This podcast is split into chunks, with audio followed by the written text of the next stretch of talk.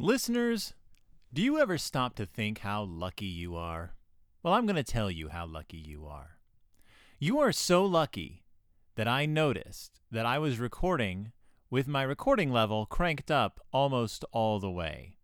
I almost ended up with an episode where I would be spiking and clipping and distorting every five seconds.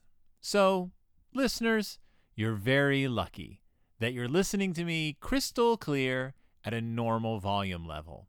It may not seem like much, but it's one of those little things that keeps us going from day to day.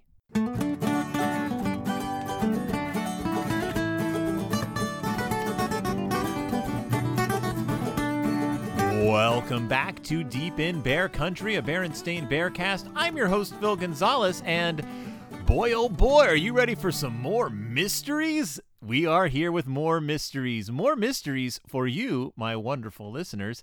That's right, this week it's the Berenstain Bears. Okay, it's the Berenstain. Okay, should I say the should I say the series title first, or well, there's two series title for this. This is a Berenstain Bear Scouts book. It's a Berenstain Bear Scouts Merit Badge mystery book, and it's got a title, and it's by two people, and then it's by three people. Okay, I'm not just. I'll say what. Okay. On the cover, it says The Berenstain Bear Scouts and the Stinky Milk Mystery, a Merit Badge Mystery by Stan and Jan Berenstain. And then on the inside, it says The Berenstain Bear Scouts and the Stinky Milk Mystery, a Merit Badge Mystery, Stan and Jan Berenstain, illustrated by Michael Berenstain. So they couldn't make up their mind. They didn't know how they wanted to sell this one. Uh, it's it's a merit badge mystery. You remember the merit badge mysteries, don't you? Oh yes, of course you say. Didn't we just read those a few weeks ago? Uh, we you know we were talking about, and I say no, I say no. We haven't read the merit badge mysteries in a whole year, over a year, not since last summer. Wait, what are you saying? You might be wondering. I thought you just read us some mysteries starring the Bear Scouts. No, no. Those were the Bear Detectives. Don't get it confused. These are different continuities, my friends. And what makes the Berenstain Bear Scouts Merit Badge of Mysteries such a different continuity from, say, the Bear Detectives or the Berenstain Bear Scouts' many other mysteries? The Berenstain Bear Scouts Merit Badge Mysteries, in case you don't remember, are the only mysteries, the only Berenstain Bear Scouts books or anything that I know of at all that feature prominently the character Dr. Wise Old Owl. Now, he is a doctor, he is an owl, he is apparently wise. He is old. I guess he's old. He wouldn't lie about that. I don't know what he's a doctor of. I do know that he's one of the few talking characters, talking animal characters, who stuck with the Berenstain Bears up until almost the year 2000. And I say stuck with, he was there for like a year. Because these Merit Badge mysteries didn't last long. They're just these little easy reader books that have a character named Dr. Wise Old Owl. Dr. Wise Old Owl is just an owl. He does not like teach at, you know, Bear University. He doesn't, he's not from Big Bear City. He doesn't drive a car. He doesn't have a house. He lives in the tree that is attached to the Bear Scouts clubhouse. Like that is what Dr. Wise Old Owl does. He's not a friend of the Cubs. He's an acquaintance at best.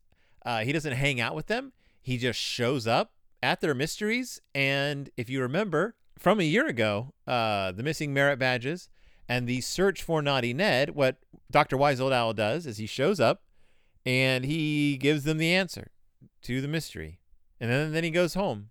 And then the scouts get their merit badge. Like that's it. Like that's really it. He doesn't give them it always says like oh he gives them a clue he doesn't give them clues he literally tells them exactly what to do and then they do it he gives them the answer and then they can't figure it out still and so they have to like in the gospels all of them primarily matthew and mark i think i know matthew especially jesus talks in parables he really does a lot of parables in matthew and his disciples are always like we don't get it we don't get it we don't we don't get it and Jesus like turns to them like angrily and he's like, "Ah, what's wrong with you people?"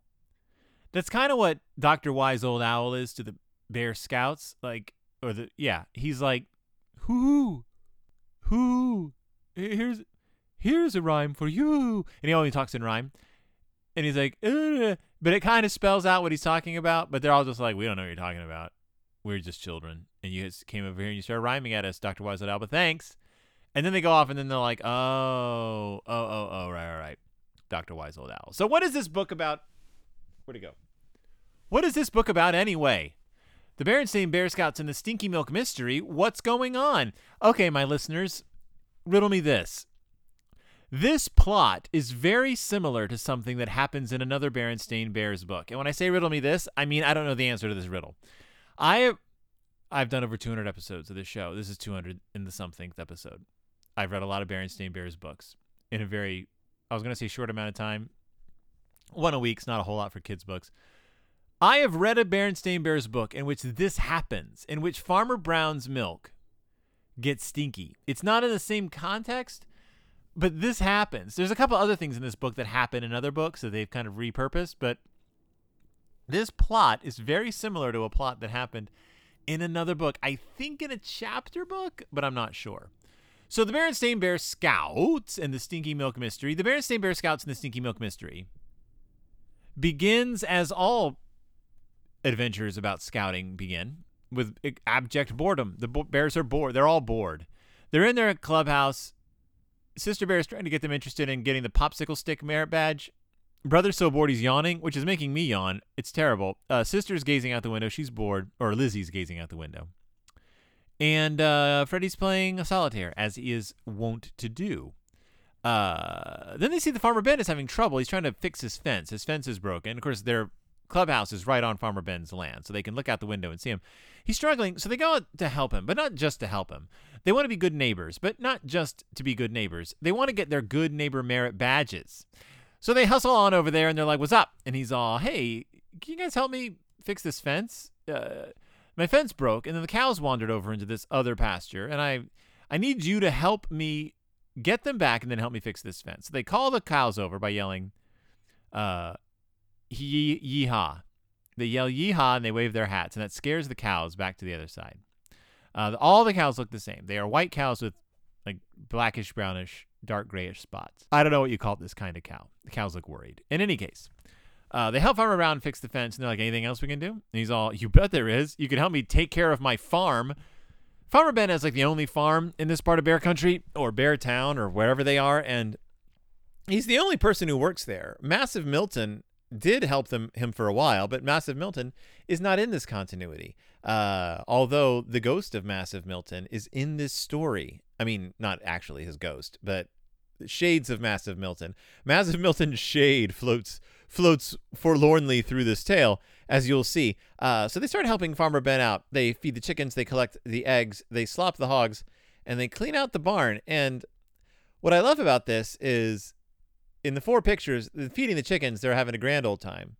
Collecting the eggs, yeah, that's fine. You know, when you collect eggs, you still got to put your hand like under an animal, which is like the worst thing anyone ever has to do.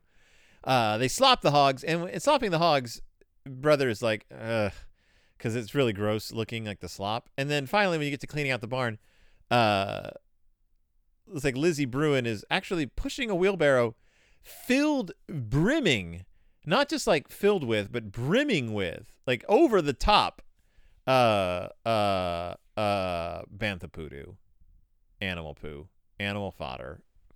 I mean, not fodder, uh, pazoop, poop, poop soup. And by the end of it, they are done with it. They don't want to. They, they want to be bored again in their clubhouse. But then all of a sudden, Farmer Ben's like, "Hey, it's time to milk them cows. Go get them cows." So they do what you do to get the cows. You yell out, what do you yell out when you when it's time to, to get the cows? You yell out, "Here, bossy! Here, bossy!" And the cows come cows come a hoofing.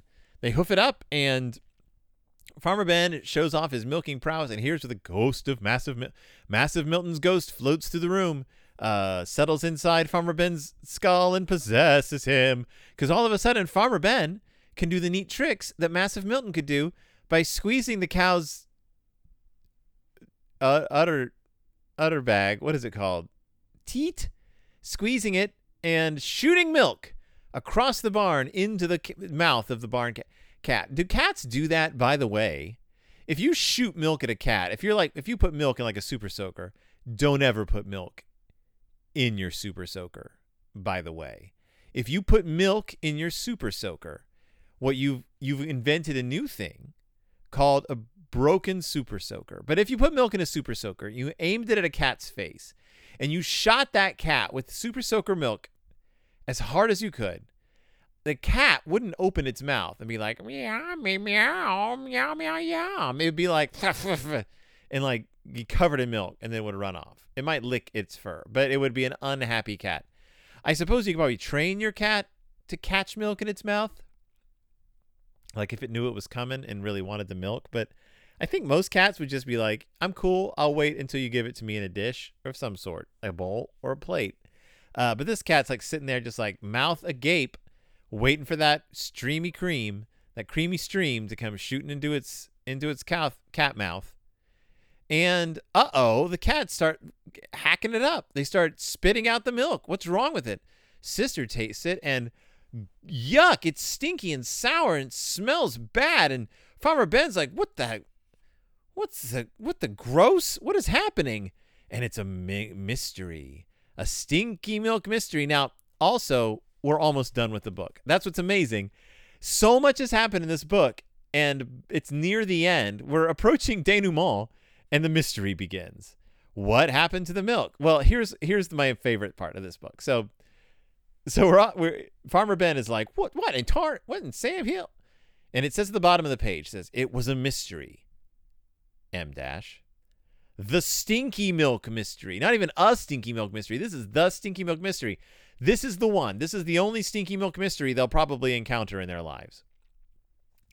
What happens on the next page? What is the ne- the very next thing that happens is they turn around and Dr. Wise Old Owl is just in the barn. And and Lizzie says, Dr. Wise Old Owl, Dr. Wise Old Owl, can you tell us why Farmer Ben's milk turned bad? That's not solving a mystery. That's not even like what they usually do. In this one, they name the they give the mystery. They don't even give the mystery a name. The narrator does. It's the it's the stinky milk mystery. They pivot, turn to someone else, and are like, "What's the answer?" They don't even try to figure it out. They don't ask a dog gang question. They're just like, "Did we got a mystery? Gang, we got a mystery on our hands. Let's find the person who probably knows the answer and ask him." And so they do. They're like, "What's the answer to this question?" Dr. Wise Old Owl like perks right up. Woo, hoo, hoo, he says. The green on the other side is not always the same. The fence that was broken may be to blame. The green on the other side, it's not always the same. The fence that was bro- look for the fence that was broken is what he would say in a more interesting mystery, or like maybe give them a clue, but not just be like, is the uh, is what it's the fence and the green, and of course the scouts are like, what is what what on earth?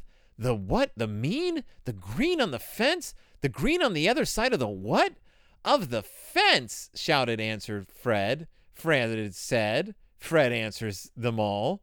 Of the fence. Like that's not even like an answer. That's just like sister's like i what? I couldn't hear that last part. And fred's like it's the fence. He said the fence.